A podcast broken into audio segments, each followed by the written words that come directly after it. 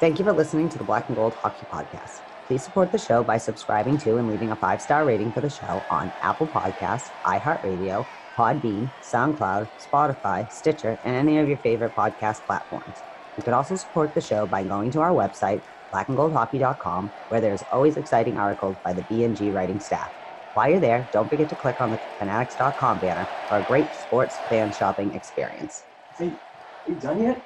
We gotta start the show.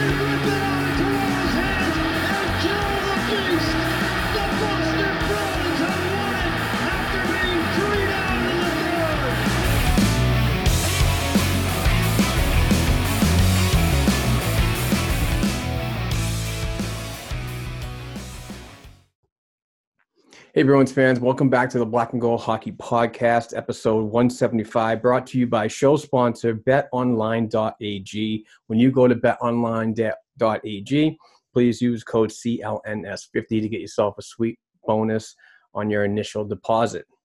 Um, hello, YouTube listeners. Uh, thank you for your subscriptions and so on. We're doing this audio and uh, video, so I can uh, do this in one shot apologize for the pixelated in the background. I do have a green screen coming sometime this week to get these a little more professionally done. So please bear with me. Uh, hopefully, you like the background, and please follow us on Twitter at Black and Gold Pod and myself at Black and Gold 277. Would appreciate that. Also, check out the uh, our work at blackandgoldhockey.com because you see the website right there. Uh, we have 20 writers under us uh, with us, and um, we try to do the best that we can to give you guys the information about what's going on in the Bruins world. So, and we're also looking for writers. If you'd like to uh, check it out, go to the website and um, uh, meet the team. Click on that and uh, send me an email. But anyway, we do have some uh, Bruins pros- uh, um, topics that I like to discuss. Uh, but before I do that, I'd like to talk about show sponsor betonline.ag. With current with currently no NBA, NHL, or Major League Baseball, you might think there's nothing to bet on. Well, you'd be wrong. Our exclusive partner, betonline.ag, still has hundreds of events, games, and props to wager on. From their online casino to poker and blackjack, let BetOnline bring Vegas action to you. Missing the NFL? No problem. BetOnline.ag has live daily Madden NFL 20 simulations you can wager on. If you're into entertainment betting, you can still bet on Survivor, Big Brother, American Idol, stock prices, and even Nathan's hot dog eating contest. All open 24 hours a day and all online. Visit the website or use your mobile device and please join today to receive a sweet welcome bonus. And please don't forget to use promo code CLNS50. That's CLNS50. Bet online, your online wagering solution. So we do. I do have some, um, like I said, some topics that I really wanted to go over, um, and also this is the inaugural time for the uh, hashtag AskBNG, where I reached out to many Bruins fans uh, on the uh, on Twitter, Facebook, LinkedIn. Some even sent me a text message and uh, an email subscription. So we have 40 Ask uh, BNGs today, and I'm going to try to whip right through them. But I do have some topics that I do want to uh, talk about uh, that are related to the Boston Bruins. Um, definitely want to uh, update what's going on with the Colby Cave family and the Edmonton Oilers.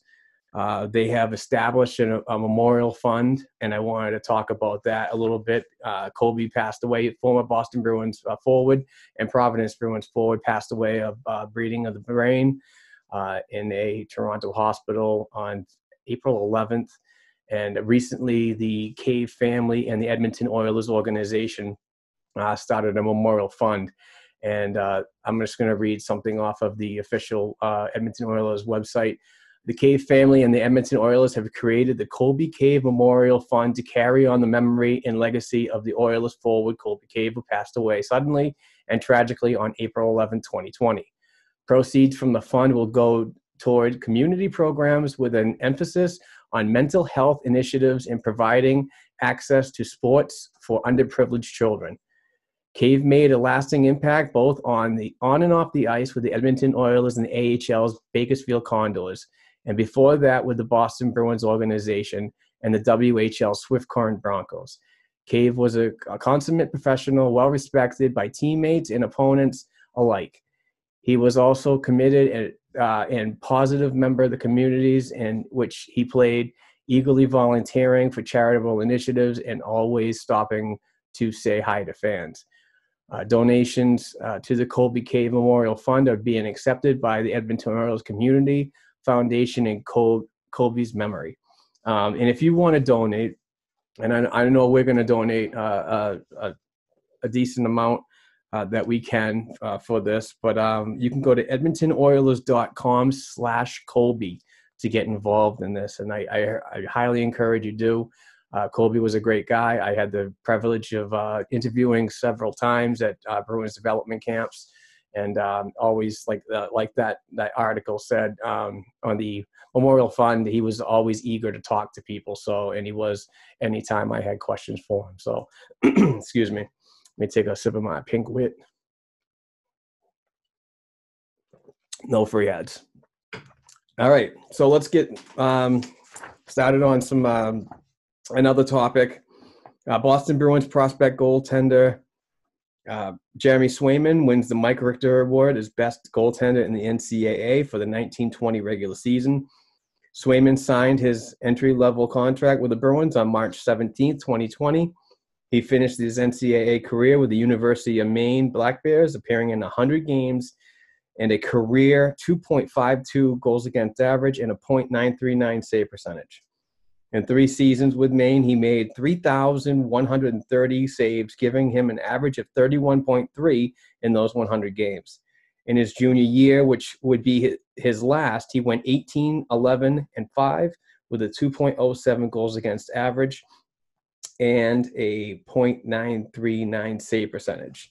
Now, th- this kid is uh, to me he's he's he's he's really good. He's he's definitely going to be one of those types of goaltenders that are going to be solid in the development depths and working his way towards NHL uh, stardom sooner or later.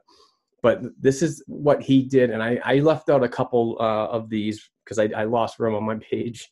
Um, Swayman's outstanding 1920 season brought him these tremendous honors: NCAA East First All American Team, NCAA Hockey East First All Star Team, NCAA Hockey East Goaltender of the Year, NCAA Hockey East Player of the Year, NCAA New England MVP, NCAA Walter Brown Award recipient, NCAA Hobey Baker Award finalist. And I believe that he got beat out by somebody from the University of Minnesota Duluth. I could be wrong on that. I'm sure the Twitterverse will will let me know. But uh, tremendous season for Jeremy Swayman, and, and I'm looking forward to seeing him in Providence this this upcoming season.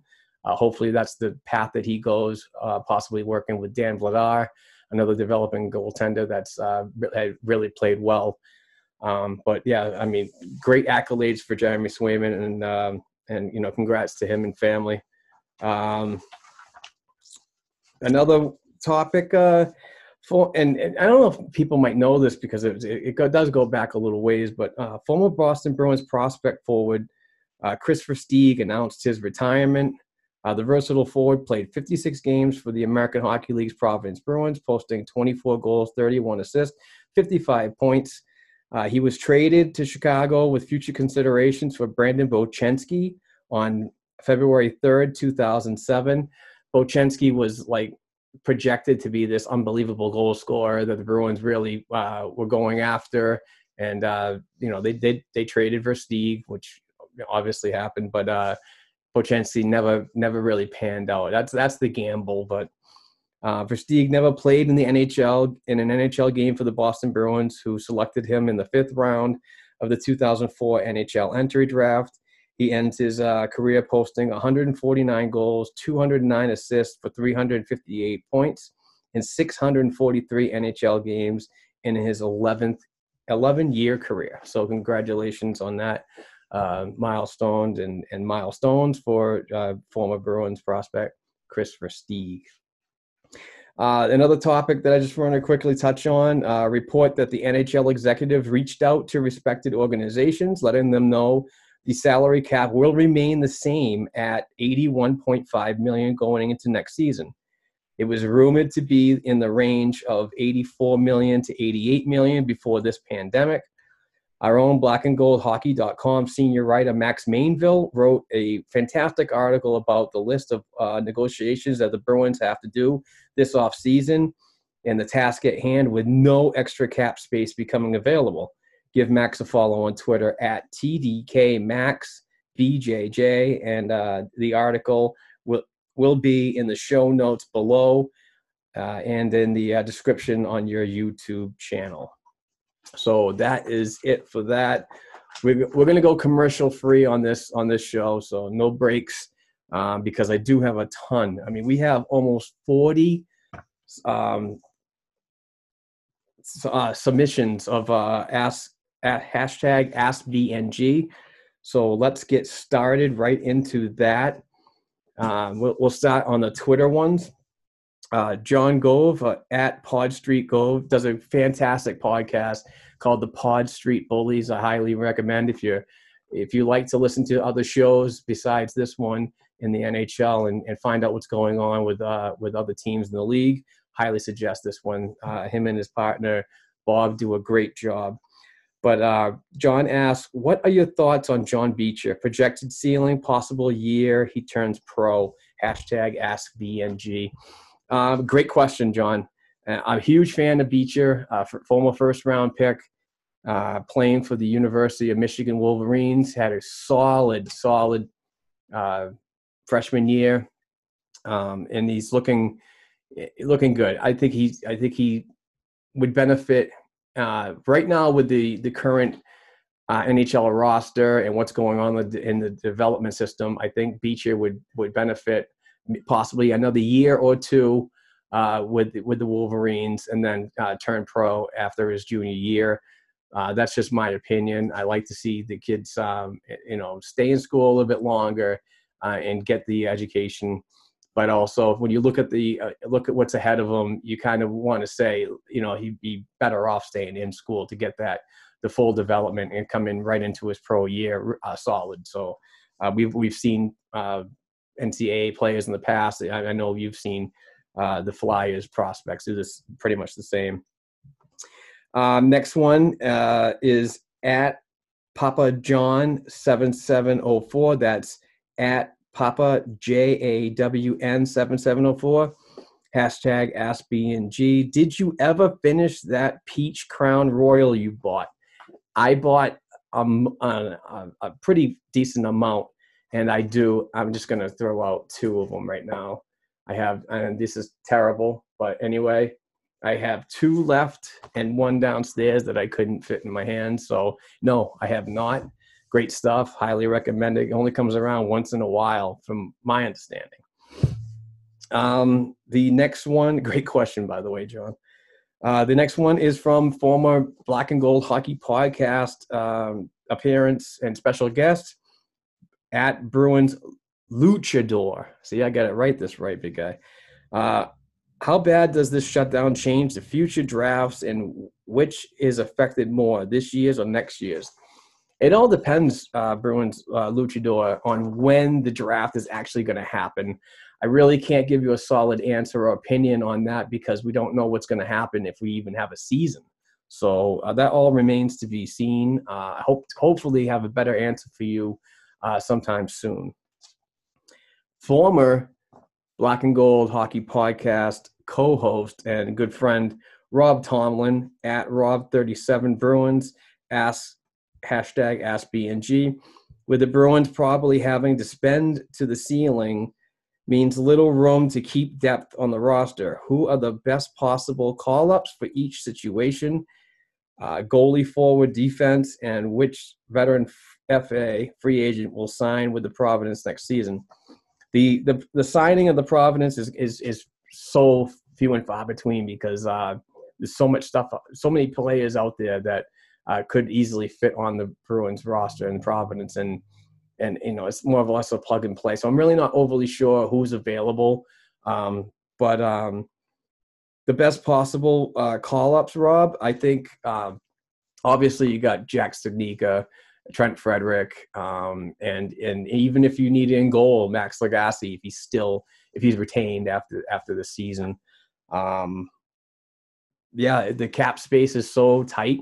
It always has been for for many years. Um, but it, it, to win in this league, you have to you have to spend like that. I don't I don't see um, teams in the NHL that are that are at the floor of the salary cap really making any stretches in the playoffs or or uh, in the in the postseason I mean, or the regular season. So when you spend up to that cap, um, these these entry level deals that are like at nine hundred fifty thousand dollars are, important to your organization because you can insert talent at a low cap hit. So hopefully I answered your question correctly. Um, but thank you, Rob. I appreciate it. Hope all is well over in England with you and your family. Um, hope to talk to you soon on the uh, on the PlayStation. Uh, Patrick Donnelly, our own Patrick Donnelly, he writes for the blackandgoldhockey.com website. Not sure how much uh, it's been discussed already, but your personal opinion on if, when, how the NHL might return. Hashtag ask B&G. This is a very interesting conversation because you, you, you hear a lot of uh, high profiled uh, hockey personalities right now writing articles and talking on TV, TSN, Rogers Sports, and, and, um, and Sportsnet. Uh, also in the NHL network, talking about when the potential return could happen. Um, in my personal opinion, I'd rather see the, the the the leagues shut it down at 68 games, Be- just because the fact is that um, when you look at the standings, most of these teams in the NHL right now are at at least the 68 game mark. So then you can start to uh, do your your um, your wild card projections of where you're going to sit in your uh, in your respected division, and then figure out your playoff scenario by your conference. So I would like to see that. Um, but if they if they uh, want to go right into the playoffs, I think it would be more or less a, and beneficial on both sides, the players and the league, to do uh, some kind of like tournament. I, I seven game series uh, four, four, seven game series. I don't know about that. It's uh, uh, that's a little bit of a stretch. Maybe bring it down to best of five to get things rolling, and then have a have a, another uh, like training camp, and then head into the season. It looks like they possibly could start the season uh, in November of uh, 19. Uh, I'm sorry, 1920, 2020, and then um, go a little later into the summer of 21. Who knows? But um, hopefully something happens. I don't like the idea of a lot of folks. There's no set in stone uh, winner. There's no, you know, they don't give the Stanley Cup to the uh, the team with the most points in the league, uh, and I'm not for that. I will I will not respect a, a, team that's given something and not earned. So hopefully I answered that. Uh, our own Will Fro. Um, Will is uh, is is one of our correspondents uh, out in I'm sorry contributors out in um, Guam. So uh, he he joined the team, uh, team not too long ago and has done a fantastic job so far. But he asked hashtag ask BNG, do you think it's more likely that TK47, that's Torey Krug, or Matt Grzelcyk 48 stay in the off season?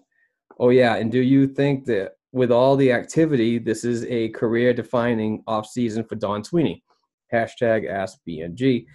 Um, going to be a very interesting scenario for Torey Krug uh, and Matt Grzelcyk, respectively, because um, I know that there's there's comparisons of them both. I don't see much. I think Krug is the much better defenseman uh, and and his mobility, but Grzelcyk can move the puck too, and he's got decent possession skills. Um, if one of them had to stay because of the salary cap not going up or down, uh, I, I, think that Grzelcyk would be the attractive player to move uh, because of the bottleneck that's going on in Providence and so on. Uh, and you want to save as much cap space as possible. Unfortunately, one of these guys has to go. It's a cap casualty world, uh, and the pandemic never it doesn't help um, with with with earnings in the league or the organizations, respectively. So um, yeah, and, and it's going to be a very, very uh, hard season for Don Sweeney. He's got a lot on the table to work with, and and not much uh, cap space to do it in. Uh, so it, it's going to be it's going to be interesting, but there's going to be probably some players that are unfortunately going to be moved that the uh, Bruins nation might not like. So our own Garrett Hayden, love the uh, responses from the Black and Gold Hockey.com team. Um, he is at the sports guy 97 if it's accurate that big z wants to uh, keep playing would you resign him to another contract? Hashtag ask bng he's uh he's very respected in the room. I get it. Um, he's still a decent player uh, when it comes to your lineup. Um, and uh, he's a vo- he's a voice of confidence. I mean i mean everybody gets along with him and so on.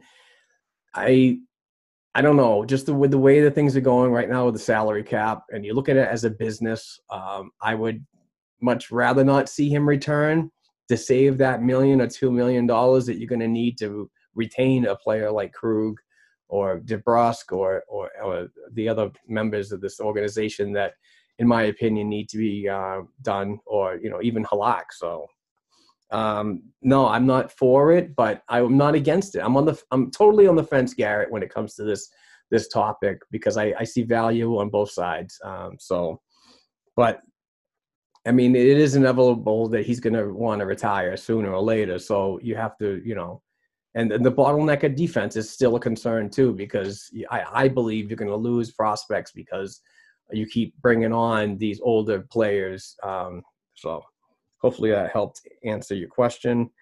Um, Lance Scabita, a good friend of mine at Bruins Man One.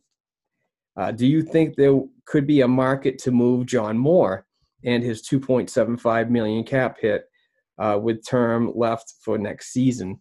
I think that um, if they can't move him, Lance, that he's potentially um, could be bought out. And uh, Conor Ryan of the Boston Sports Journal wrote a fantastic article either last night or this morning. Uh, go check it out and follow Conor hash um, underscore Ryan um, about the potential of, of, buyouts and and who might be involved in in the process that uh, could happen with everything that's going on right now. Um, yeah, I think Moore would be a very attractive uh, person to either be moved. I'm not sure how attractive he'd be in the trade market. But uh, when you want to shed cap space, a buyout is is a valuable option. Um, our own, uh, I wish I, Mike, he is B underscore black and gold at BB black and gold. Uh, when will the 2021 season start, and what do you think of things being delayed? NHL wants to have a playoff cup winner, but that's not up to them in this situation. I think season is done, and luckily to start next season by December. Draft held online question mark. That's a hashtag ask BNG. Um, I kind of answered that in a previous question. I'm totally not sure what's going to happen. I know the league is looking at options to um, possibly do mini camps in in neutral sites, Manchester, New Hampshire, North Dakota. Um, my buddy Craig Eagles and a former guest of this program um, just uh, you know speculated that the Maritimes, Canadian Maritimes, could be a spot too because of a hotel accessibility and really close to the rink for maybe some mini camps uh, before jumping into a bigger area like Manchester or or anywhere else. So, um, yeah, I mean, it remains to be seen with, what the the league wants to do and moving forward. Um, I, would like to see hockey come back and finish this out and, and, and get a defined winner, but uh, we'll see. Uh, in the draft, yes, I'm hearing the draft will be held online due to this pandemic, which is a smart idea. Um, and, and it, it, affects scouting. I mean, uh, a lot of scouts these days, if they haven't already seen a player, they're using video analysis or, or video to to take care of what they got to do. Um, but you know, it, it, it's such a gamble, anyways, when you draft a player. So it's going to be even more of a gamble uh, when you have less uh, avenues to to take care of your job. So hopefully that works out. Um, Chad McVean at Veener85. Okay, here it goes. Who is more likely to have played the last game as a Bruin, Chara or Krug? Uh, with Krejci be will Krejci be traded or leave UFA? After Jack, who's the next kid who will be a stud on the on the team? Um, can you can anyone go drink for drink with Mancuso? Hashtag ask BNG. I'm gonna end that one. I don't know that that Chris Mancuso uh, at Mancuso nine seven nine seven on Twitter. Great follow, crazy son of a bitch, uh, and he loves his drinks, and I love it. And, the chest salad is uh, is pretty funny too. So, um, um, I see Krejci staying throughout his career. He's got one more season left under contract, um, but I also see Krug sticking around too. I think they're going to find ways to keep Krug, and I think it's it's good for that because the the power play he is a power play specialist, and you know there's it's few and far between when you're looking at 50 to 60 point uh, go getters on the blue line. So um, hopefully they both stay. If Krejci wants to leave, I don't see that happening. Rumors are that he wants to stick around till the end of his contract and possibly go back over to the Czech Republic and, and play uh, pro hockey in his own country. So, I mean, we'll see what happens. Um, uh, Chara. Chara is definitely the one for me uh, to go before Krug. Uh, hopefully that helped out, Chad. Thank you for your answer. Uh, Lance Scabita at Bruins Man One. Uh, he's been really active on these questions, and I thank him for that. Um, could you see Manchester, New Hampshire as a landing spot for the Bruins East Coast Hockey League affiliate? Not that there's anything wrong with Atlanta aside the proximity to the big club. Hashtag ask BNG. I have been on this Manchester train for a while because I do believe that that these organizations, minor pro organizations, do benefit from being closer to uh, areas of operation. Manchester, Boston, and, and Providence, Rhode Island, they're all in that six state New England region, uh, and it's it's less than a day travel, so it just makes sense. I know a lot of uh, players, like former Bruins prospect Jesse Gabrielle, when he was sent down to Atlanta, he drove the whole way. Um, I, I don't know if that's because of logistics and money factors, but if you want somebody quickly to come up, and I know that the Providence Bruins do have a lot of moves. There's a lot of moving pieces in the middle uh, minor pro system. Um, you know, if you have injuries at the NHL, everything upshifts. So it, there's a lot of transactions that happen, and I think having a team closer by it would be beneficial, regardless of popular opinion. I know that there was an article out, uh, I believe last month, that somebody said that um, the it would not be a good idea to have uh, a, a, franchise closer to your areas of operation because of uh, attention. You might get more attention. But honestly, I don't see people from Maine, New Hampshire, or even myself. I mean, I, I do it because it's, you know, I cover the Providence Bruins. But I don't hear a lot of people in northern New England traveling down to Providence to watch a Providence Bruins game and then traveling back home. Uh, so I, I, that whole theory about that is likely not true. Um, but yes, Manchester, I could see happening. It did have an American Hockey League franchise. It did have an East Coast Hockey League franchise. I think it seats nine thousand. Um, but you know the East Coast Hockey League has a has a wide range of attendance. Um, so yeah, I mean a destination there could could happen, and uh, I'm hearing it could happen in two or three years. It could happen as soon as next season, but who knows? Uh, Lance again. Um, hashtag ask BNG with no first round pick this year. Do you see the Bruins going for a forward, preferably wing, or a defenseman with their first pick in round two. I, I believe so. I, this is a very heavy draft. It's not as heavy as like some other ones uh, in the past, um, but I see this this draft being very very um, plentiful, both on the defensive side and uh, offensive. Um, many experts say the offensive side is is is a lot better this this season with the crop of of uh, talent that's coming through. And uh, the NHL Central Scouting Report, the final one was out, I think, last week or the week before. And uh, so check that out, NHL.com. Um, I don't know. I, I I've I've heard several several people say that Don Sweeney wants to get back into the first round and might be able to make some trades for somebody. But I think that if you do that, like Krejci would have to definitely be involved. Even at DeBrusk, if they can't come to terms, he might be moved for that first round pick. But I'm just speculating at, at most right there. Um, our own Michael DiGregorio, hopefully, and he's at Boston DiGregorio. Hopefully, I said that right, Mike. I'm sorry if I did. I'm not good with the names. Um, what is your gut feeling when it relates to Krug and his contract? Do you think he resigns for a hometown discount? Hashtag ask BNG.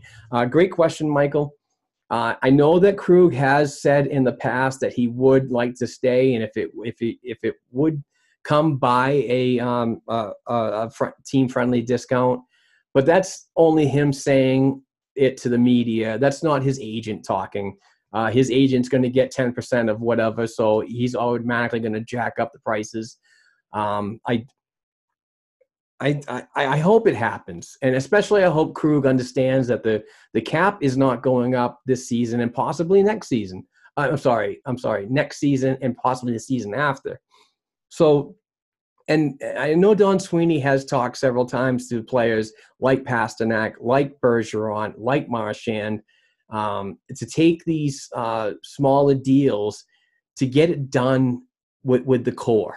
And if you want to win, I think that you need to have um, a wide range of, of, players like this Boston Bruins team has right now that are all on team friendly deals. And it, I just think if you start dishing out contracts that are $9 million, $10 million, you're only going to have a certain amount of uh, players that are real talented enough and have the drive to get it done. But then you don't have enough in the in the bottom, like say the secondary scoring that the Boston Bruins seem to have a problem with all the time. You're addressing needs right now with players that that accept these contracts and they want want to win sooner. So it, it remains to be seen. I, I don't know a number. I, would like to see it at six million, say, uh, per cap friendly. And, and, when the numbers came out about this salary cap not going up, um, at Bruins cap space came out and said that the Boston Bruins have pretty much twenty million dollars to work with next season. I don't think that that's enough to retain everybody. So cap friendly deals are going to be needed. John G. He's at John Gillot on Twitter. Hashtag AskBNG. If the salary cap doesn't increase at at all, what do you think the Bruins' best offer for Krug would be? Like I said in the previous question, John, I think a, a, uh, oh, a six or a six point five. I know if he goes on the market, he might get up to nine. Um, there's rumors that he might even want to go back to uh, Michigan to play for Detroit. I don't know about that, just because of the uh, way that Detroit is playing and the way they're structured right now, uh, they're not a very good team. I don't see it as that being an enticing place for Krug to go, regardless of uh, where he was born and where he grew up and where he went to school. Um, so my, my, guess would be six six million, uh, six point five, uh, possibly even seven. Who knows? But um, we'll see what happens with that. Continuing on these Twitter questions, got a ton. Uh, Ryan Curry at Rye Curry. That's at R Y E C U R R I E. Hashtag AskBNG. Do you think there's any hope to finish this season? I hope so.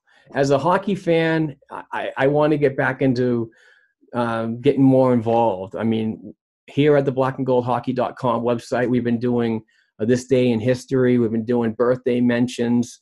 Bruins alumni stuff, just to try to keep busy uh, and keep the content going. But uh, we really thrive on the the organization when it's operating on all levels the NHL, the American Hockey League, the East Coast Hockey League, and and and and prospects around the world. That is our bread and butter when, when the whole operation is, is running. So I'm a happier person, and so is our team of 20 writers. Again, if you'd like to write, anybody that's listening or watching on YouTube want to write for the for the uh, website, please go to blackandgoldhockey.com and um, go to the uh, meet the team section.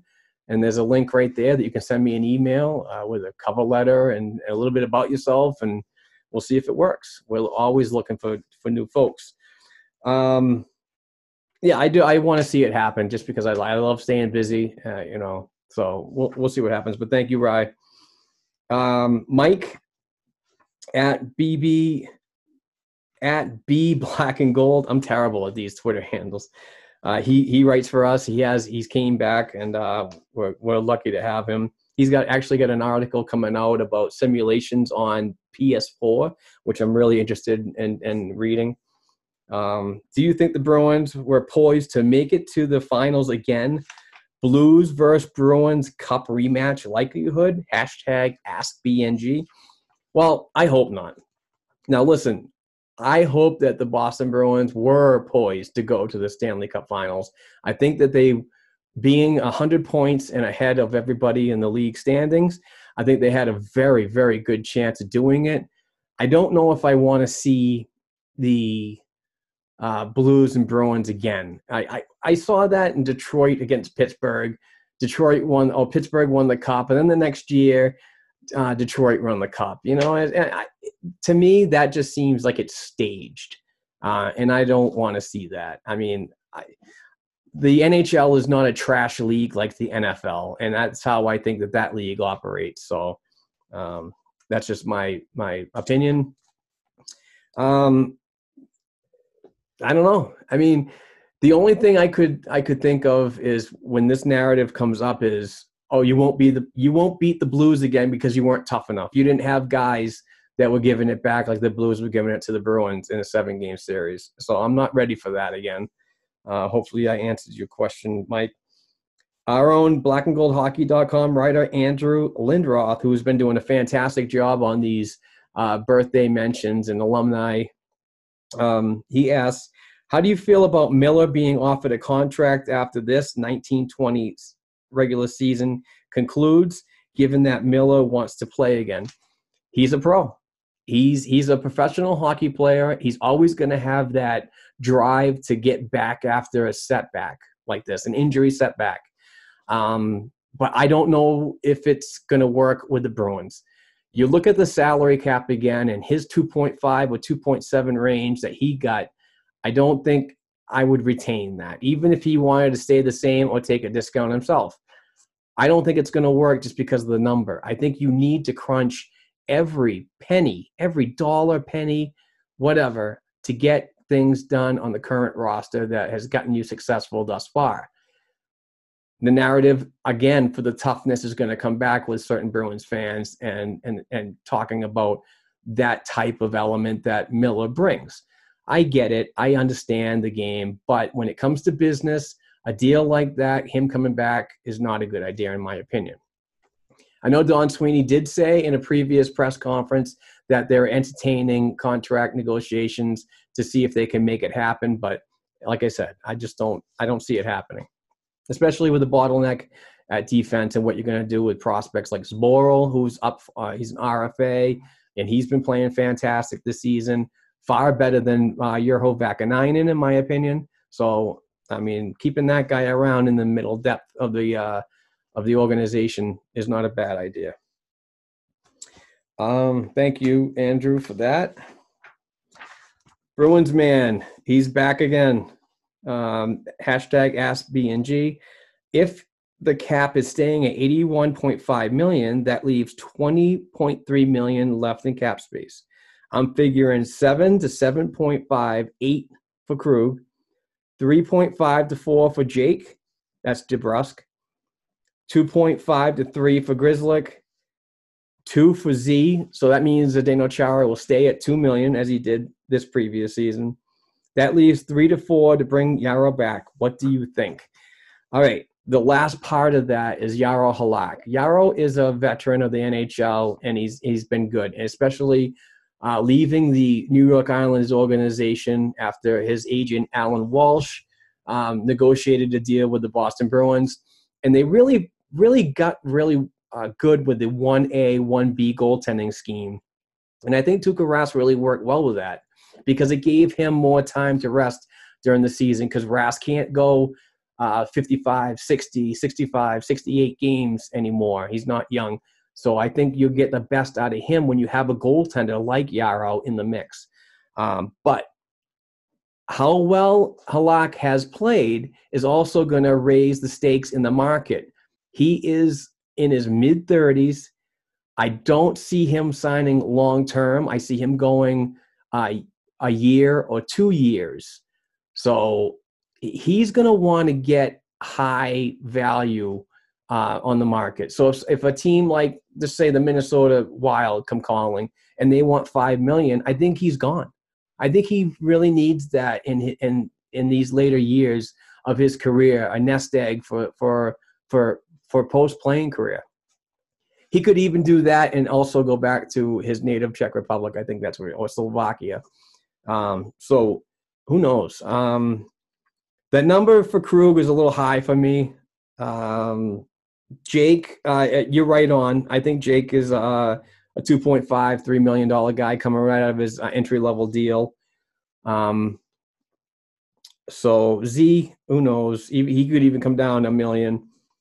So, I mean, it remains to be seen what happens and where the direction uh, that Don Sweeney and the Bruins want to go. Um, I have another one, some late ones from the uh, Twitter fam. Hashtag AskBNG. Brian at BFL2125. Hey, bud. Do you think right now there's a prospect goaltender in the Bruins organization that can come in and take over as a backup and be the future Tuukka Rask replacement? And if so, why? Um, um, yeah, I think I, I we got a small sample size in Providence when I was down there covering the team as a credentialed writer. Um, in, in the early part of, the, of this past season, or this season actually, whatever, Dan Vladar didn't look great. He uh, Max Lagacé, who signed a free agent deal, came in and really uh, did a great job as a veteran goaltender. And then early in the season, Vladar got hurt, was out for six weeks came back in December, and then really tore the league up. His save percentage went skyrocketing up above, I think, 940, 930, and his goals against average was sub two. So in three months before the shutdown, Vladar really showed what he could do and his potential, but it's a small sample size. I really want to see another full season of this, what I saw. And, and it has to be credited to um, Mike Dunham, and Bob Essensa, who who worked really hard with him in video sessions as he was he was recovering from a high ankle sprain. And a high ankle sprain from a goaltender is not easy to recover from. Uh, but he came back and really worked hard.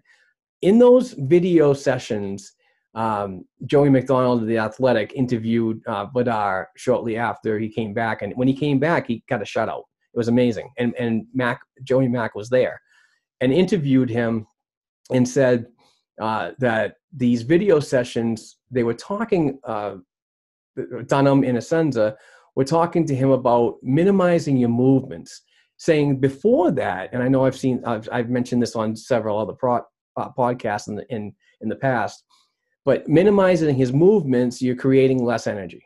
So and and this year you could definitely see that he's very square to the puck, always right there, but he wasn't making a lot of like desperation moves to get in the right position at the right time all the time. That might not make sense, but when you see the game on tape of his of his games previous and then what he did now in this three months, big difference, huge difference. Uh, I do see the Vladar being a backup sooner or later, even a starter. Swayman, I mean, he just signed a deal. I said that previous when we started the program. Um, he's going to be in the fold too. So there's a lot of good things when it comes down to goaltending. Uh, we'll see what happens. Uh, Clovis Roy at Clovis Roy one. Hey, Mark, do you think the draft should be altered this year to reward the teams that succeeded so well during the regular season? Maybe use winning percentage and only for the first round. Hashtag Ask BNG. I, I, the, the draft is different in this situation. Um, I still want to see the teams. I don't want to see like a first round pick being given to the Boston Bruins because they had 100 points and they led the league. I, I don't I don't I don't buy that. It's a valid question. I just don't I don't buy that. Um, especially in the first round. You know, they dealt it. This is just a way, for, in my opinion, for the fans to get back in the first round again after giving the first round pick for I think Kase or no, it was actually for the uh, to get rid of uh, David Backes. So um, I don't know. That's a that's a weird one. Uh, I, I, definitely have to think about that. But thank you for the question. Uh, Dan King at Dan underscore JMK underscore King. Do you think Boston agrees to work with the Atlanta Gladiators again, or do you see them finding a new East Coast Hockey League affiliation? Hashtag Ask BNG. I I I, I know Bruins man one uh, Lance Scavetta. Uh, he mentioned the same thing. I, I I think uh, here's the thing: is like when they when the Boston Bruins left the uh, South Carolina Stingrays of the East Coast Hockey League, they were affiliated with them. They split their duties with uh, the, the, Washington Capitals. Um, I believe Washington wanted to go on their own, which had the Boston Bruins going south to Atlanta, um, and they split with the Nashville Predators. And I think that um, now the Bruins are the only one under. I, I could be wrong about that but in the previous two agreements with the Boston and Atlanta, it was two years. This past one was only one year. And it, it, it makes a lot of people speculate, including myself, that places like Manchester, possibly Portland, Maine, um, I don't know, maybe Worcester. I mean, it's I know Worcester would probably be out because it's only 40 miles away from Providence, but I don't know. That's a very interesting question. Um, and hopefully it gets addressed sooner or later because I mean, I've also heard rumors that the Boston Bruins might not be interested in in having a an East Coast Hockey League affiliate, but rather um, reassign certain players to other organizations in the East Coast Hockey League, kind of like, kind of different scenario, but kind of like what Jordan Binnington did when he didn't have a place to go uh, in the St. Louis Blues organization, and they they loaned him to uh, to the Providence Bruins, where he played before winning a Stanley Cup with the with St. Louis Blues. Um, so uh, to finish up the uh, hashtag Ask BNG Twitter submissions, um, this one comes from LinkedIn, and this is from Ron Payne, and he asked, "Which current prospect or prospects do you think will be in the lineup for probably the 2021 season. Hashtag Ask BNG. Well, my opinion is is um oh Jack Studnicka. If everything works out correct to the salary cap and so on, and if they have to make some departures, uh, i.e., Par Lindholm, uh, Joakim Nordstrom, that free it might not just address the the need for the the positional aspect of the of the question, but it also it's, it's the roster spot. So you can automatically put not automatically, but you could put Jack Studnicka in there. You could also put a guy like Trent Frederic in there. But um, if it's full limited role and you're 13th, 14th forward, I would much rather see these guys playing on a regular basis and practicing all the time down in Providence. But uh, like I said, the, the, the salary cap is, and not going up is dictating a whole different picture for what this Boston Bruins team actually has to get done. So um, moving on to some Facebook submissions. Hashtag AskBNG. Uh, David John Doucette from the Bruins for Life Facebook group. That's Bruins, the number four Life Facebook group. What do you think of the latest signings of Voyer and Lyle?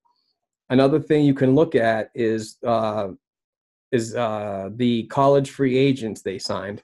And um, David, great question and I did a little research. I don't know much about these players. I mean, I, I have seen um, Nick Wolf in previous uh, development camps, um, and uh, yeah, I think that's it.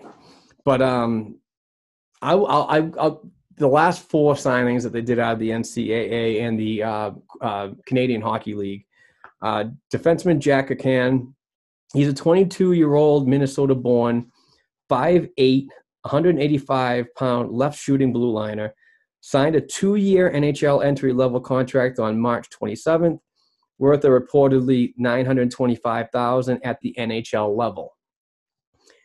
Ahcan spent the last four years playing for the St. Cloud State University, where he captained the Huskies team in his senior year.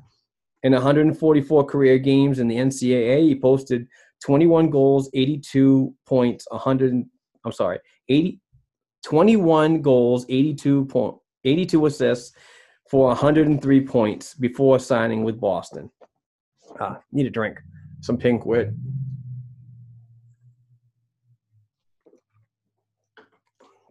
So the defense is just getting more and more bottleneck with his addition, which makes me think that somebody could be departing. Who knows? But uh, they do have a solid defensive core down in Providence right now, and some of them are even knocking on the door of NHL. So, um, defenseman Nick Wolf, he's a 23 year old Minnesota born, 6'5, 229 pound left shooting blue liner, signed a one year de- entry level contract on March 18th, 2020, worth a reported 792000 at the NHL level. Um, Wolf spent the last four seasons at the University of Minnesota Duluth and another D man that captained the Bulldogs team in his senior year. In 156 career games in the NCAA, he posted 14 goals, 39 points, they're, oh man, I'm terrible at reading these. 14 goals, 39 assists, 53 points before joining the Bruins organization.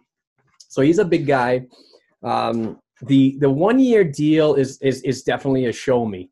Um, you know, a lot of en- entry level contracts, uh, uh, uh, two and three year deals. I, I, believe that he got this one because of what he showed in previous development camps, uh, which I've attended, and I thought he did pretty good. I thought he hustled really well, um, and and he is he's a big guy, but he reminds me of the Wiley Shermans of the world. That the Bruins drafted Wiley out of Harvard. He played four seasons there, and then turned pro last year, the season before. And I just haven't seen enough of him from being that big guy. Um, I kind of compare him to to Nick Wolf, and um, but it remains to be seen. He could do something different and in, in his first year of pro, which ultimately could get him uh, an extension uh, with the Providence Bruins, even a two way deal.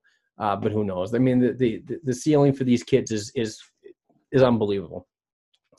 But he is a big guy, and and he doesn't take any crap. So, um, also I heard that he really wants to play without a face shield. So if that tells any of the the the the, the tough guy NHL Bruins fans out there that he he wants to get aggressive and can be that type of guy.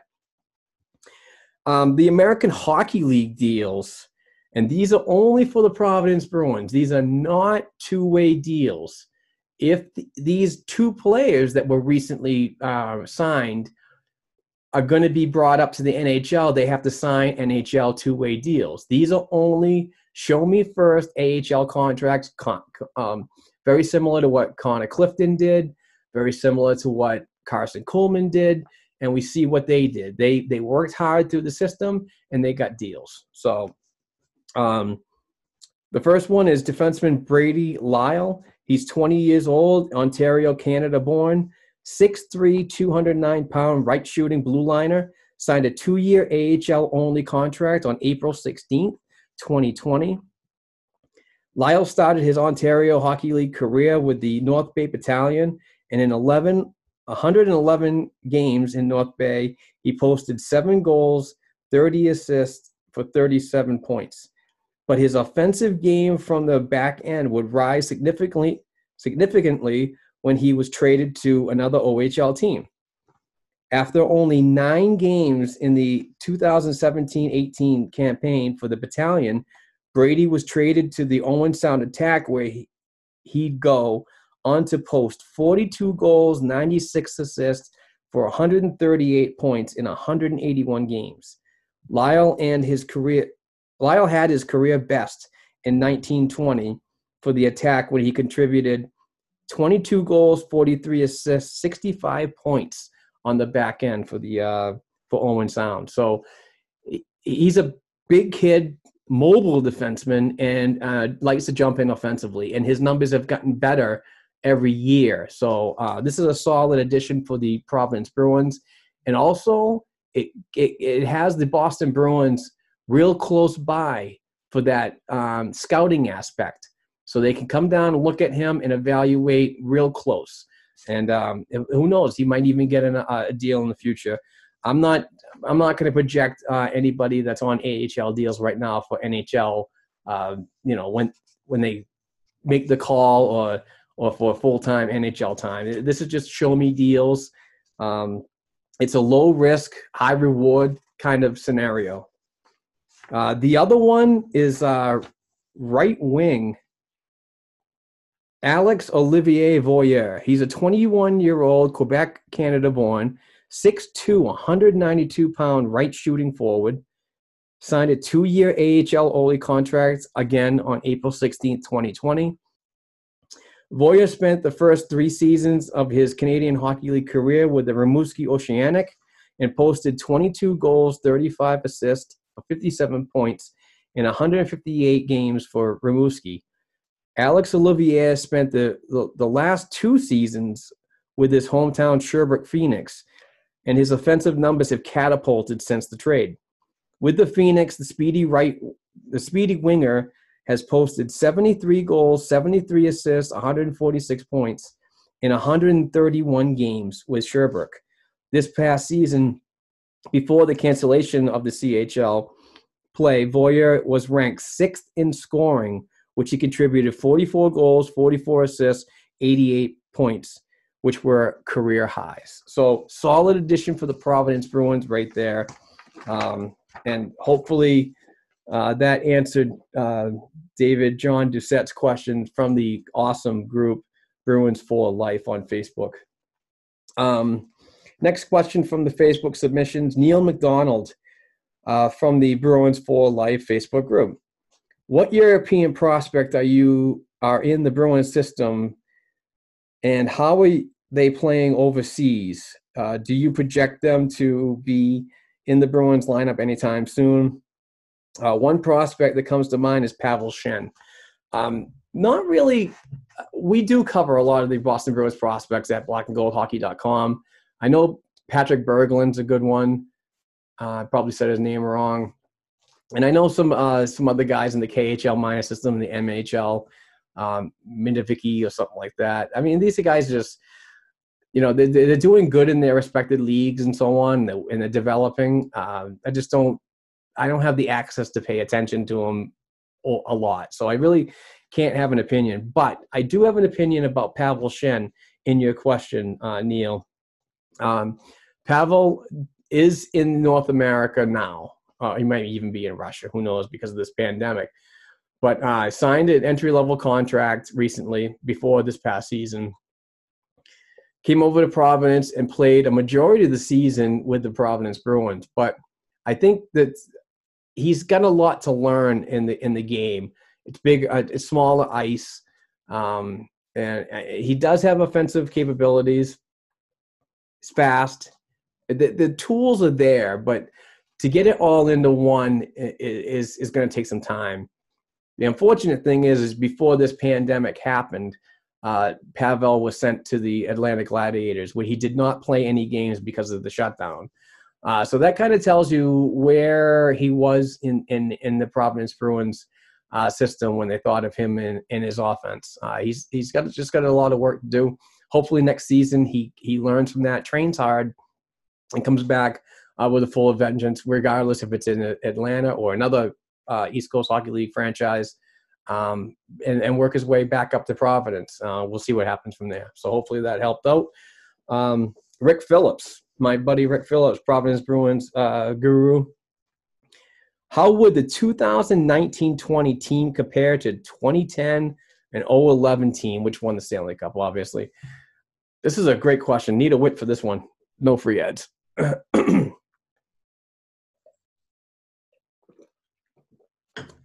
this is a very interesting one. Hopefully, I I, I answer it correctly.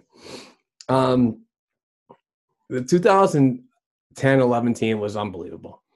From the forwards to the defense to the goaltending, it was just top notch.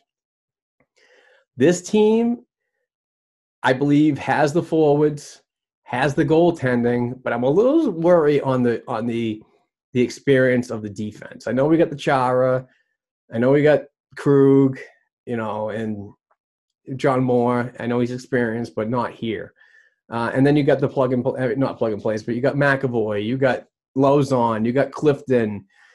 Those guys don't have the experience yet. They they have played well in their time in the National Hockey League with the Boston Bruins, and they've deserved extra contracts, especially Connor Clifton, and uh, and so on. So um, I don't know. I, I I would have to give it to the 2010 2011 team, um, but I did like this team up to the pandemic shutdown. I thought that there was a lot of good things that could have happened, and um, and the playoffs are a different animal. You you you become a different player. You see these teams more often in a four to seven game series. You learn their trends, their weaknesses, and so on. So that could be beneficial to to younger players uh, in the learning process too, as they're helping out the team win another championship. So, uh, good question, but I'd have to give it to the cup winning team as of right now. Um, some more Facebook questions, which was awesome. Max Mainville, our own Max Mainville, who uh, wrote that fantastic article about the salary cap the other day. Out of the three goaltending prospects, Jeremy Swayman, Daniel Vladar, and Kyle Kaiser, who do you think has the best chance to win the starting role sometime in the future? I it, it's going to have to go in order for me, and I, I think it's seniority, the the avenue that I'm traveling here. I'd like to see Dan Vladar, um, obviously after one more full season down in Providence, get that chance first. Uh, Swayman would be a first year pro. Um, he'll get gain more experience. And Kyle Kaiser is going to be an interesting um, eh, wild card for me. Um, this he has now three concussions in two years. He had two before he came uh, turned pro, and he had one that lasted a long time this season. So, um, I think Kaiser's going to go back to Atlanta or the wherever the Bruins East Coast Hockey League affiliate's going to be, and and gain some work. He's got great athleticism. Um, he's a good goaltender, very square uh, and, and and quick it just needs time in the crease to get it all together and focus. And hopefully, his head injuries aren't going to be something that's going to hinder him on a professional career. Now, looking ahead of that, I just see Vladar uh, as the better option right now, and then Swayman. Um, and but, but, Max, those can change drastically. Uh, Swayman could play so good, um, the Bruins could give him the chance first, and and possibly walk away from Vladar, depending on what goes on. But uh, good question. Absolutely. Thank you very much. And thank you for all your work at the uh, black and gold hockey.com website. Uh, old friend Adam Smith on the Facebook questions with the cap possibly remaining uh, the same, how does free agency look? Oh, it's it's going to be a tough one, Adam. It really is because the fact is that the Bruins still need to add that right wing, in my opinion, to really to really go for it. Um, and I think that this season, it, it, they didn't do it in the trade deadline. Um, they tried to address it with Kase. I don't think that that's your your full move at, at this point. Kase is one of those players that could go up and down the lineup, more like the Danton Heinen. You basically got the same guy back, uh, in my opinion. Maybe Kase is a little better, but I just think that Heinen got a bad rap around here because he's not so offensive, but his his uh, his two way game was was really good. Um, I still want to see a solid addition. I don't think that the plug and plays uh, with the uh, the Karson Kuhlman types of players or anybody else that's on um, minor pro contract, entry level contract is going to like really get you there. They could try it and see if it works. Absolutely, Kuhlman's been a, a nice little addition when you need that player to be inserted, but um, I wanted to see like you know have that cap space to go after a solid right winger that can produce offensively and make that uh, second line a threat. I mean, right now secondary scoring is tough. It's it's just not happening, and and I don't believe that you can go on further relying on the Marchand Bergeron Pastrnak producing all these points, and then everybody below is just not not doing. They're doing the jobs, but not offensively. Um, my boy Jared Pickard, uh, great Ontario kid. Uh, do you see a place in on our D for Jakub Zboril? If not, is trade value there, or as I fear, career minor leaguer is all he is? Um, great question, Jared. Huge fan of Zboril. I know that he gets a bad rap because he was taken first in the in the series of three in 2015. Um, and the only one that's really panned out so far is uh, J- Jake DeBrusk. Um, Zboril has been the far best defenseman on the Providence Bruins, in my opinion. As a credentialed writer, and I go down there a lot and watch him. I get the eye test, and I also do it on video when I can't go down. And we have um, we have um, we have other folks that cover the team down there that have media access. Um, they've said the same thing. I mean, Zboril has been the far better defenseman over a, a guy like Urho Vaakanainen. Um, I don't think that Urho this year really came back to his full playing capabilities because of the concussion. I think that he was just, I don't know, maybe a little timid, if you if you will. Um, I would like to see Zboril stick around. I'm not sure what him and his agent are going to be thinking when when when time comes up for uh, extension talk. Um, I'd like to see him sign a, a two way deal to keep him in the fold in Providence, and then with departures in the next year or two on the defensive core, i.e., Chara, Moore, um, Miller. You know what I mean? Those are going to create opportunities for him to come up for full time basis. Um, it all depends on what he wants to do, honestly. Thank you, Jared. Chad Limareau. I hopefully I said that right. Uh, wondering what your thoughts are are rebranding the Baby Bees back to the Providence or Rhode Island Reds. They were such a uh, a big part of our culture for 50 years here. Oh, dry throat.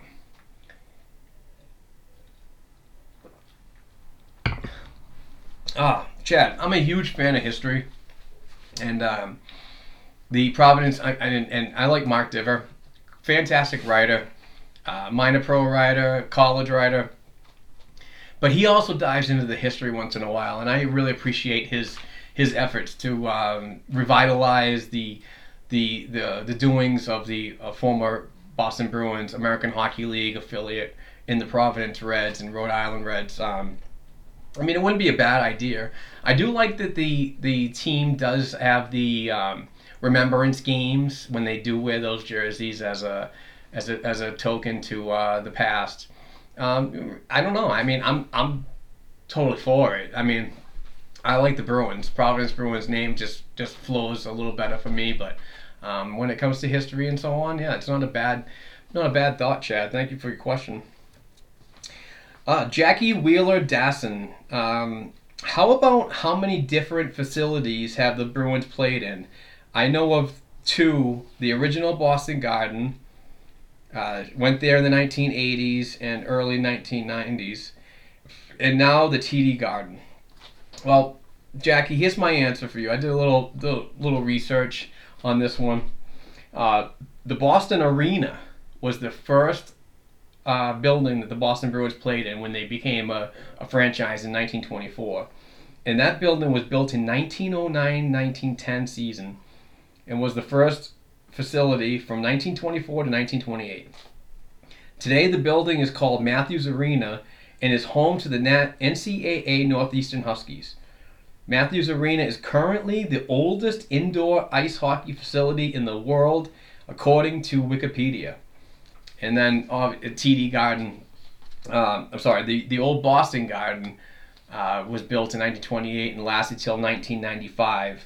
And uh, and TD Garden, which I think was the Fleet Center at one time, Shawmut Center, and now it's TD Garden, was built in 1995, and, and now the our current um, arena. On the Facebook, Kristen Richard, or Richard, hopefully either one, I'd like to know the latest on signing Krug. Um, negotiations have happened, even though on this pandemic, Kristen. Um, but uh, they still remain at some kind of a, a standstill on money, term, and so on. So um, if they're talking, it's good. Have some dialogue and so on on what's going on in the organization and the future of this club. He's a very important part of this team. Quarterback's the power play, um, and and I think that you're taking a step back when you when you take his points, especially. I know I said this before.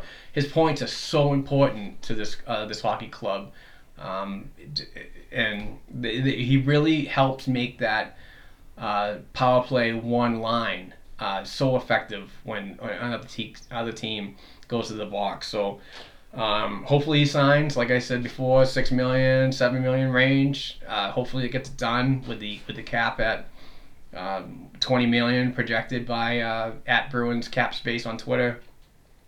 We'll see what happens. Um, I even got some text messages. Uh, so hashtag ask BNG via text message from friend and co-worker Cody Stevens. Uh, pros and cons for keeping Bruins defenseman Zdeno Chara. I um, I said this before, Cody. Um, I'm on the fence. Uh, his his experience uh, is and and the way he is with younger players, um, and he's just a, a, a professor at the game. I think that that's a value on this team, especially when they're when you're talking about bringing in when you're looking at the salary cap and you're bringing in lower cap numbers uh, players on entry level deals. Zdeno Chara is a very important member of this hockey club that is not only a welcoming sight, but also just just the knowledge that he passes on. You've seen it with Torey Krug. I mean, I'm sorry.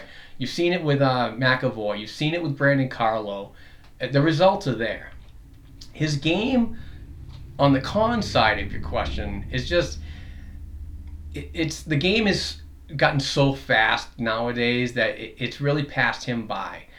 I believe his reach is is, is such a deadly deadly thing. Uh, I mean, it's it's so tough to to be a forward crossing that blue line and having a guy with a telephone pole swinging at you. You know what I mean? So there, there, there are definitely pros and cons of him coming back or, or departing. Um, to me, it's a business thing. It's definitely about the salary cap and, and how much you need to shed to, to get some younger players uh, locked down long term. Uh, Cody also asks uh, ways to bring back defenseman Torey Krug if the salary cap goes down. We well, we recently found out the salary cap is staying at the same number of the 1920 campaign at 81.5 million. So um, yeah, I, I, I, hopefully he comes back. I, I really hope so. Um, he asked again. these are all text message. Um, which rookies, Providence Bruins players, do you think make the jump to the NHL next season? Jack Studnicka, I said, and, and previously, um, and um, I like Trent Frederic. Uh, even Zach Senyshyn, he could he could possibly do something. Uh, it all depends on what Don Sweeney wants to do during the off season. Um, yeah, it's just going to be really tough for him with with nothing going on with the cap um, and I think, if I'm not mistaken, he's got like six or seven players, uh, or three or four. I'm not sure about the number, but he's got to work with it. It's not going to be easy. Not going to be easy. Uh, last question from Cody Stevens. With Rask talking retirement, who do you see as the Bruins' next goalie, short or long term?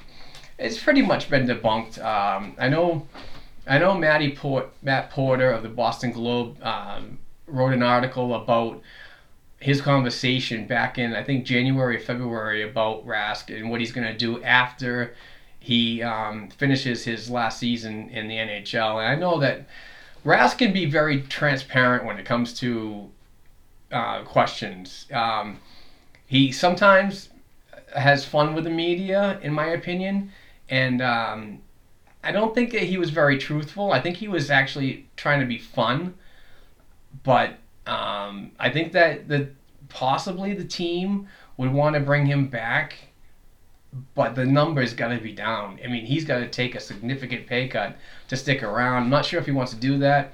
he does have three, uh, two kids. I think the third is on the way. Um, but he might be that family man nowadays. Who knows? Uh, the way he's playing and the way that the Bruins are managing his his games by having a player along his side like Jaro Halak, that one A, one B, is is creating longevity for him. Um, so I wouldn't want to sign him for a four or five year deal. I would go after his contract's over. I would go one year at a time to see where we go from there because sooner or later the, the it's almost like Chara on defense. The longer you keep him around and keep signing him to one year deals, cap friendly, air quotes, um, you're bottlenecking your your development core down there. So if, if so many people are are in love with the the Vladars, the Swaymans, the Kaisers, you you you know, in my opinion, you just you, you really you know log jam in that that whole scenario. Um, but I don't I don't think he's gonna. I, I think that he might want to come back if he doesn't get it done whenever the season comes back. Um, who knows? But um, thank you for the uh, submissions via Twitter, Cody Stevens. Um, we even have some hashtag AskBNG email subscriptions. And um, the emailer was our own co host, Heather Ingerson, which I dearly miss. It's been five weeks, quarantine episode five, and we have I have not seen Heather in the studio, so I miss her. And um, but she was kind enough to send some emails along and she asked, "Does Jeremy Swayman's Richter Award winning Baker finalist performance uh, and grown and growth for the Black Bears this season put some pressure on the goalies already in the pipeline, or shake up the pecking order a little bit when looking to the future goaltending look of this team?" Now, great question, Heather, and thank you very much. Hope all, hopefully all is well with you and family. Shout out Barry. Shout out Sebastian. Shout out Eric. Um, it all depends on what's going to happen with Swayman and what he does in his first year pro. I mean, if he comes out and puts up um, Niklas Svedberg numbers before he came to the NHL and totally flopped, oh yeah, it's going to shake it up big time. I mean, he could be that that type of goaltender that has the total potential, and and and getting him out of the the um, NCAA uh, in his junior season might might be a, a, genius move. I know it happens a lot, so it's not like totally genius. Um, but yeah, I mean, it his play and where he lands on the pecking order is all depending on what he does in his first year as a professional. Um, and I know that former University of Maine goaltender, now goaltending uh, associate coach with Bob Essensa, Mike Dunham, is going to work with him very hard. Alfie Michaud, he's the uh, goaltending coach for the, the the Maine Black Bears. He's done a fantastic job with Jeremy in his three seasons, and and you know, it's just crazy how well he's done um, on a team that didn't really recruit well for the past, I want to say, two seasons. So they the Black Bears really rode his back. As good as he was, that Black Bears team did. So um, Heather's next question: Assuming you have been filling the hockey void at times, watching video and all other programs on TV, the internet, what are some of your favorite watches during the shutdown? All right, this is a great question. Not really Bruins related, but uh, to to find hockey is hard. I mean, YouTube is, a, is such a great tool for me, and I've watched YouTube a ton, but I'm getting kind of bored with it. So I've started watching a lot more shows, especially on Netflix. I've been I I, I watched The Weeds. I love that program, um, and I watched it a while ago, but I'm now back into it. I've seen the Tiger King or whatever. I, that that was a, such a weird, weird, weird um, uh, show. Um, Ozark, I um, season three was amazing. I'm not gonna spoil it for anybody, but I did go back and watch season one, season two before Ozark came out on Friday, the 27th of April. I'm sorry, March, March. So I've been doing that, um, and just a lot of like Netflix movies. just to keep me involved and as I'm in the office here doing the writings and so on. Um, her, I believe, final question. Yeah, her final question on the email. Um, if Heather can accept the Krug may not be a Bruin next year, why can't the Kevin Miller diehards accept that as crappy as it is?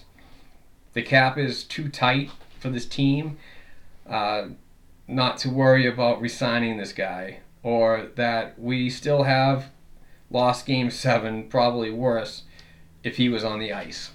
I don't know. It, it, the whole toughness thing, I, I'm still a proponent of if you score more goals during a game, whether it's in the regular season or the postseason, you win. Regardless.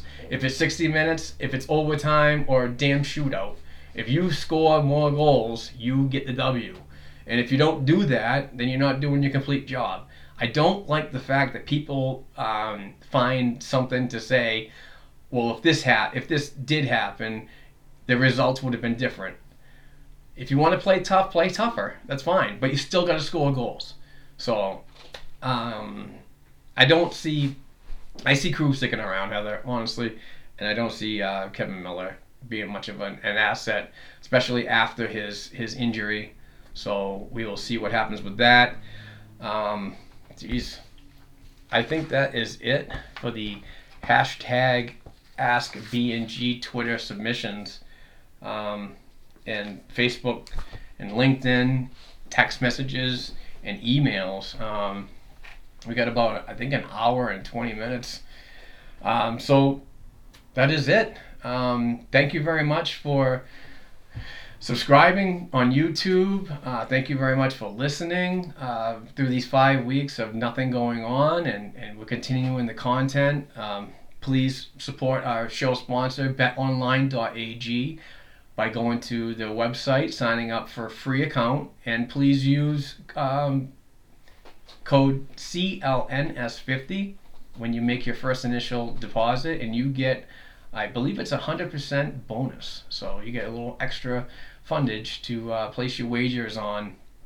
Um, tons of things going on, entertainment, uh, you know, simulations on, on game platforms that you can get in the action and, and get your bet on. So, um, honestly, I just want to end this by saying thank you very much to everybody who submitted questions. I think we, I think I legitimately went through 40 um, questions uh, on this hashtag AskBNG, and I was a little worried that I was going to get past or around the two hour mark, but uh, I went past that pretty fast. I, I honestly hope that I answered your questions um, to the best of my ability. This was a lot of fun.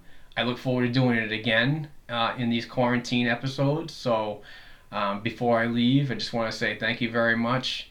Um, if you want to help us out uh, financially, if you can, we're not at, we're not begging here at all. But if you do want to um, buy any Bruins related products, uh, NFL, NHL, NCAA, whatever, go to blackandgoldhockey.com.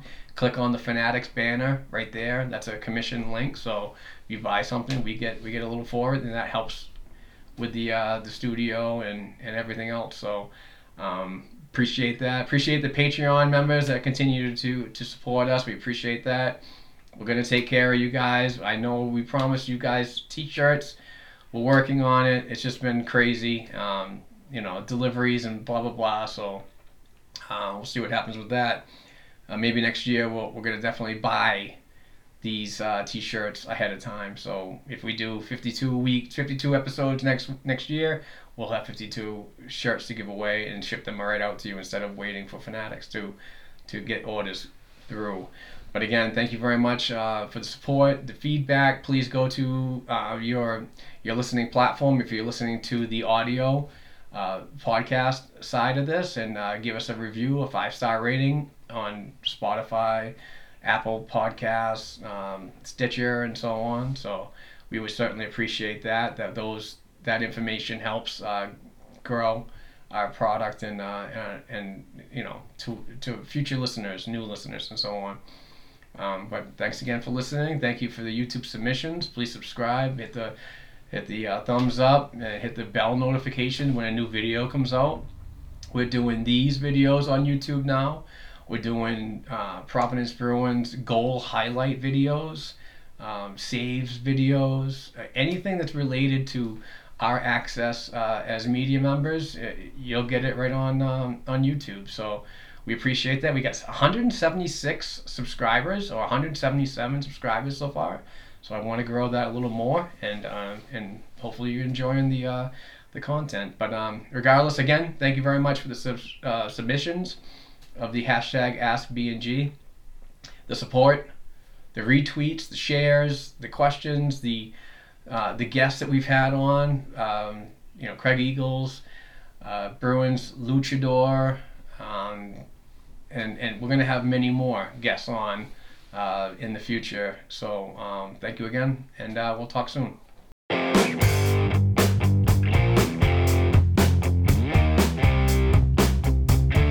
Thanks again for listening to and supporting the Black and Gold Hockey Podcast. Please share the show with your friends and family, and don't forget to subscribe to and leave a five star rating for the show on your favorite podcast platforms such as Apple Podcasts, iHeartRadio, Spotify, and SoundCloud. Between shows, help us keep the Bruins talk going by visiting our website, blackandgoldhockey.com, by sending an email to blackandgoldhockeyblog at gmail.com, and by following the show on Twitter at blackandgoldpod. Peace out.